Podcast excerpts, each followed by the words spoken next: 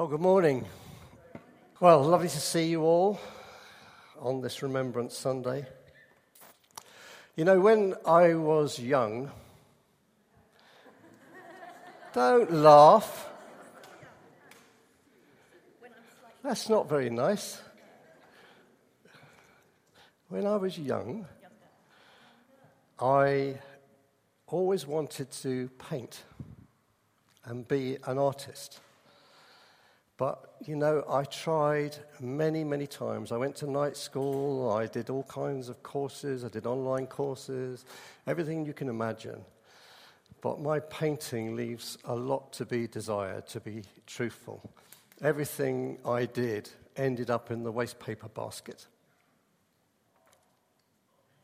But, but what, what I do love is to watch a true artist paint. And quite often, you see an artist paint, and they will start with a broad brush. They will put in the outline of what they want to do. And sometimes you can't even see what it's going to be, but they know what it's going to be. And then after that, they start taking smaller brushes. And then suddenly the details and the painting comes together. And you know, most of you know that I used to run an art gallery, and one of my delights was to see paintings come into the gallery because it was like Christmas every day. And my whole gallery used to change often. I used to have all kinds of different pictures. But you know, what we're um, talking about this morning is a, a letter from Paul. And Paul was not an artist. In fact, he wasn't even a very good speaker. But he was amazingly good with words. And he was an artist with words. And so, what I want to do, because we're going to look at a passage from Romans 12. So, what I want to do before I go into the passage we're talking about, I want to go into the previous part of Romans 12. Because what he does here, he paints the picture with a broad brush, and then he goes into details. So, This is an overview, if you like, of how we must behave as believers and followers of Jesus and what we must do to lead a holy life, pleasing and acceptable to God. He begins by saying in this chapter, this is chapter 12, he begins by saying, Do not be conformed to this world, but be transformed by the renewing of your mind. And he goes on with, Do not think too highly of yourself that we are all members of one body. We all bring different gifts, but they are all uniquely valuable to the body. He then lists some of these gifts like prophecy, ministry, teaching, giving, and leading. It's at this point that he draws closer to the canvas and with a small brush gives us some detail regarding specific attitudes and actions that must grow out of the principles mentioned above. And it's at this point that we come to our reading this morning. And I'm going to read from Romans 12 9 21. I don't know where it is in your Pew Bibles, but I'm sure you can find it. Romans 12 9 21. What? 1570, apparently. So, Love must be sincere. Hate what is evil. Cling to what is good. Be devoted to one another in love. Honor one another above yourselves. Never be lacking in zeal, but keep your spiritual fervor, serving the Lord. Be joyful in hope, patient in affliction, faithful in prayer. Share with the Lord's people who are in need. Practice hospitality. Bless those who persecute you. Bless and do not curse. Rejoice with those who rejoice, mourn with those who mourn. Live in harmony with one another. Do not be proud, but be willing to associate with people of low position. Do not be conceited. Do not repay anyone evil for evil. Be careful to do what is right in the eyes of everyone. If it is possible, as far as it depends on you, live at peace with everyone. Do not take revenge, my dear friends but leave room for God's wrath. For it is written, It is mine to avenge. I will repay, says the Lord. On the contrary, If your enemy is hungry, feed him. If he is thirsty, give him something to drink. In doing this, you will heap burning coals on his head. Do not be overcome by evil, but overcome evil with good. Powerful passage, isn't it? And in this passage, we have a series of do's and don'ts that all deal with everyday life. And I wonder if it was a tick box exercise, how many ticks could we put alongside those things we are meant to do? I know that I certainly couldn't honestly put a tick in every box. But we must all understand that we are works in progress. We all have issues to deal with. And as long as we recognize our weaknesses and areas in our life that needs to change, pray and give them over to the Lord, we will see over time these areas that we struggle with will improve. Now, have you ever wondered, and I often wonder this, why did God not simply give us a precise, compact listing of all the principles he wants us to follow rather than give us 66 books in one. You ever wondered that? Perhaps it's me. I'm, I'm a bit of a dreamer and I, and I wonder about these things. In his wisdom, this is what I believe in his wisdom, God knows how we learn best. He teaches us by illustration and by guidance. Therefore, we learn by studying Bible characters. Bible characters show us God's principles worked out in human experience. Now, I thank God that all the characters in the Bible, except for Jesus, are not perfect. Therefore, we can relate to their struggles and temptations, struggles and temptations that we all have to deal with on a daily basis. Paul is showing us in this passage how we are expected to behave as followers and believers in Christ. Note how everything is directly opposed to the usual behavior of people in our world today. The values that people have are generally vastly different from the values of Christ, which as believers we try to follow. The world, by and large, has rejected the belief in a living God and instead made their God possessions, money, and status. I'm not going into all that Paul tells us to do in this passage because our topic this morning is unconditional honor, and I want to concentrate on this subject. It's interesting, isn't it, that today is Remembrance Sunday. And it's a day that we remember those that have fallen, remember those that have died, we remember those that are, have been injured in wars. And we're talking about honour uh, this morning, and people do honour um, our fallen and those who lost their lives. But you know, the sad thing is that we, do not know, we don't hear much about honour apart from times like today. In fact, we are probably the most faithless and dishonoring generation ever. However, in the Bible, the word honor appears 147 times.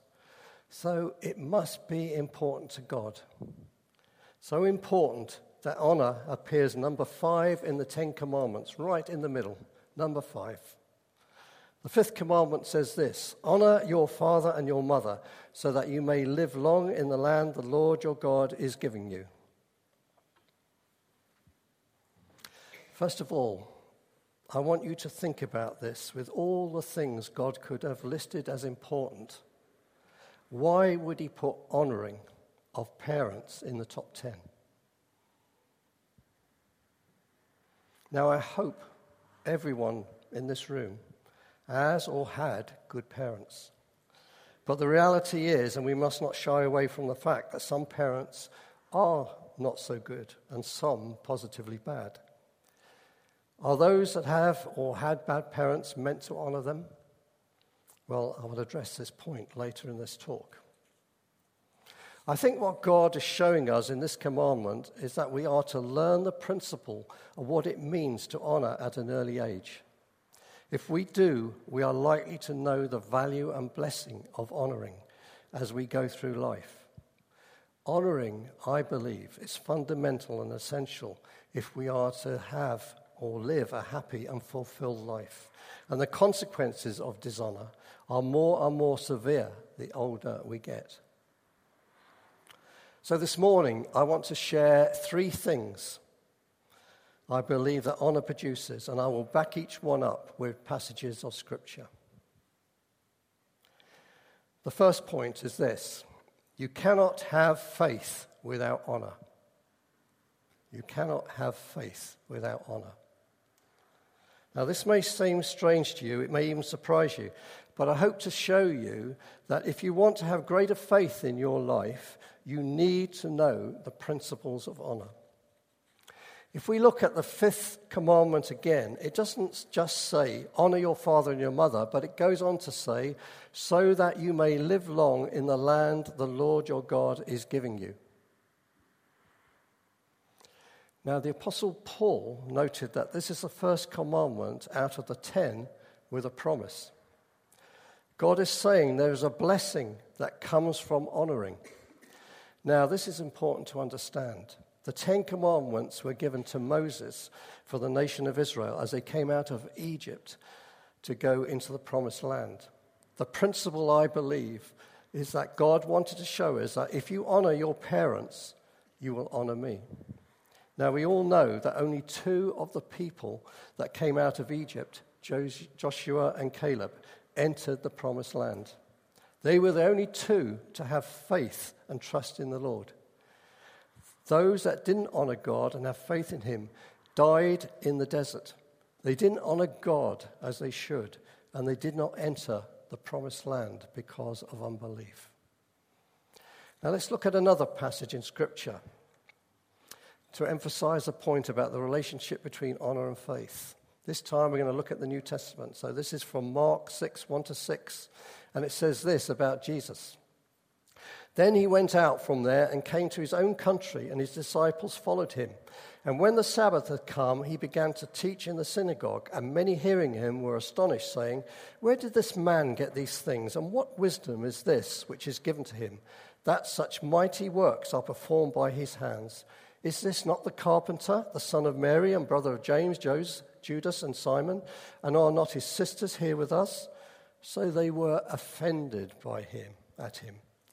But Jesus said to them, and this is an important thing a prophet is not without honor except in his own country, among his own relatives, and in his own house. Now he can do no mighty work there except that he laid his hands on a few sick people and healed them. And he marveled because of their unbelief. note what it says at the very end Jesus marveled at their unbelief. So, what caused their unbelief? Dishonor. They didn't honor him because he was speaking in his hometown. And the people knew him. They have watched him grow up and known him as a carpenter in his father's workshop. They could not believe uh, who Jesus said he was because of familiarity. Now, familiarity comes from the word family. Jesus grew up in this neighborhood, he was part of the community, and therefore they couldn't see beyond their experience of him. Because they didn't honor him, they didn't have faith to believe who he said he was.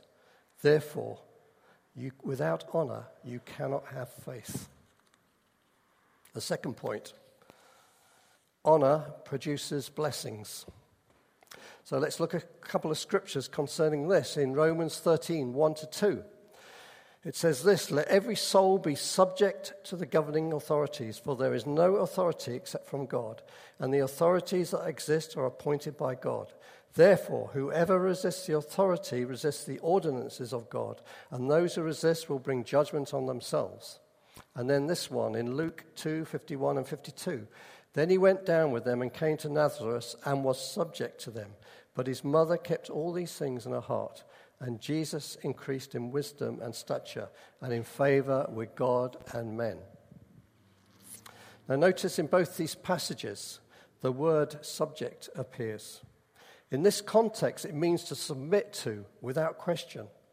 And notice in the Luke verse, we see that Jesus was subject to his parents. Now, if Jesus, the Son of God, was subject to his earthly parents and honored them, do you not think that is how we should be to our parents and those in authority? Now, let's look at another verse. And this shows what happens when we don't honor our father and mother. This is from Proverbs 30:11. It says this: there is a generation that curses its father and does not bless its mother. There is a generation that is pure in its own eyes and yet is not washed from its filthiness. There is a generation, oh, how lofty are their eyes, and their eyelids are lifted up. There is a generation whose teeth are like swords and whose fangs are like knives, to devour the poor from off the earth and the needy from among men. The leech has two daughters, give and give. There are three things that are never satisfied, four never say enough the grave, the barren womb, the earth that is not satisfied with water, and the fire never says enough. The eyes that mocks his father and scorns obedience to his mother, the ravens of the valley will pick it out, and the young eagles will eat it. Now, I find this passage very interesting because right at the beginning, it talks about honoring your mother and father, and right in the end, it talks about honoring your mother and father. But in the middle of there, there seems to be a passage which doesn't seem to fit. In fact, it looks like it's been cut and pasted into the wrong section. And that passage is where it says the leech has two daughters, give and give. What's that about?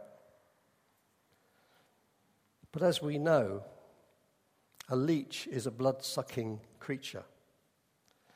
And what I believe this is saying is that there is a generation like leeches that suck the blood out of other people and say, Give and give, and they never have enough because they haven't grown up with the principle of honor. The consequences of not honoring your mother and father or everyone in authority and your friends and neighbors is serious. In Proverbs 30, 11, 13, it says this Some people curse their father and do not thank their mother. They are pure in their own eyes, but they are filthy and unwashed. They look proudly around, casting dis- disdainful glances. So we see that dishonor causes all types of problems, but honoring produces faith, and honoring produces blessings. So the third thing we will see is that honor produces destiny. Honor produces destiny. So I want to go right back to the beginning to the verse that I quoted, which is um, a part of the Ten Commandments. It's in Deuteronomy, Deuteronomy 5.16. Honor your father and your mother as the Lord your command, God has commanded you, that your days may be long and that it may well be well with you in the land which the Lord your God has given you. Now, in this verse, he's referring to a promised land for the Israelites. But you know, God has a promised land for us. God has a calling and a destiny for each of our lives. What God is saying is that He promises that things will go well with us if we honor our fathers and mothers. He has a promised land for all of us who believe in Jesus. I'm not talking about heaven as the promised land here, but the Christian who overcomes the trials and tribulations and lives in the blessings of God on this earth. Now, I said I would come back to the point about um, mothers and fathers. So, throughout this, I have been speaking about honoring your mother and father. Now, I have been blessed that I have had loving parents and a very happy childhood. However, I do recognize that this is not the experience of everyone. And there may be even some here this morning who don't have a relationship with their parents or unhappy memories of their childhood. As I've talked about honoring your mother and father, to some it may have been uncomfortable hearing what I've been sharing. So, how do you honor parents who have been dishonoring to you? The simple answer is you choose to. It may be that your parents were brought up badly or abused themselves, and they have just replicated what they had to endure into you. But you, as a child of God who has forgiven you your sins, must forgive them. Now, I know that is not easy to do if you've been hurt badly, but forgiving them is the only way that you will be free and not chained to bitterness for the rest of your life.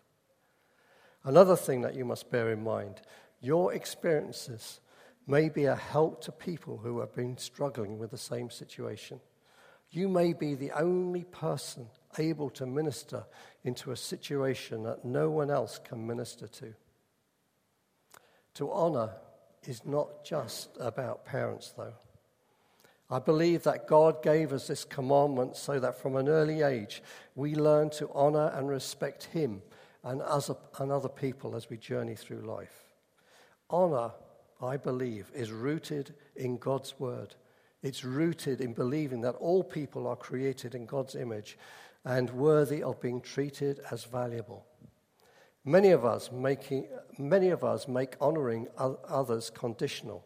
That is, we only give honor to those whom we deem to be worthy of honor. But God, you know, calls us to be different. Because at the end of the day, if we believe that all human beings bear the image of God, then it ultimately means that when we, others, when we honor others, we are honoring God. And when we dishonor others, we are dishonoring God.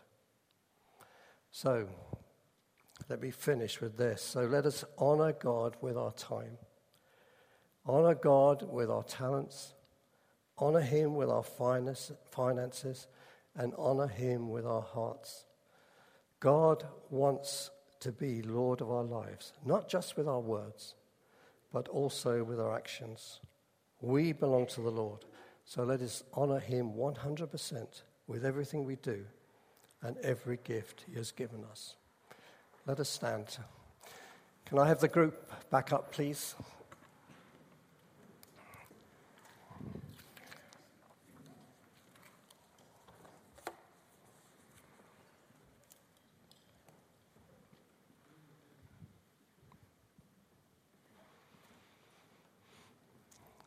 You know, as I said earlier, I don't feel myself personally that there's much, uh, there's much honor in the world today. There's a lot of dishonoring.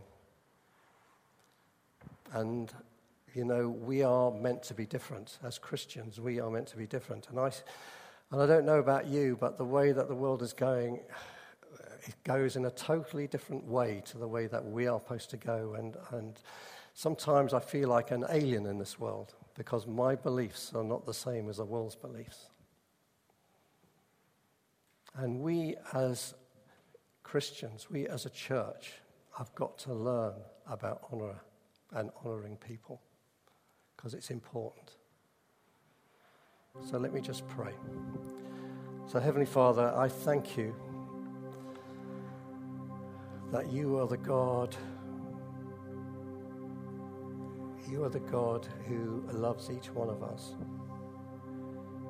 You are the God who blesses us. You are the God who's there for us each and every moment of every day, of every second.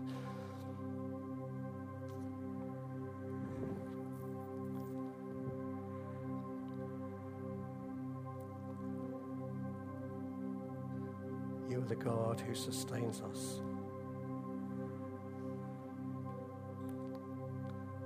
And Father, if we have ever been dishonoring to you or to others, Father, we repent now. We say sorry.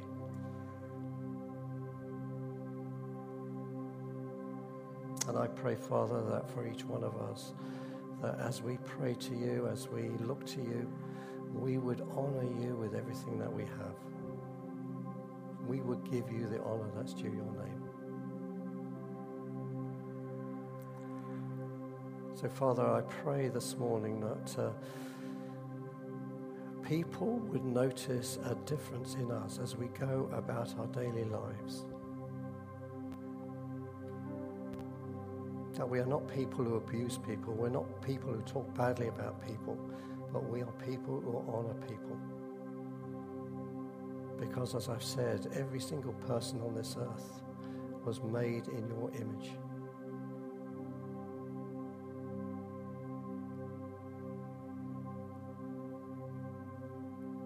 And we, and we have absolutely no right to dishonor anyone. So, Father, I just pray your blessing on us. I pray, Father, that you would guide us in all that we do.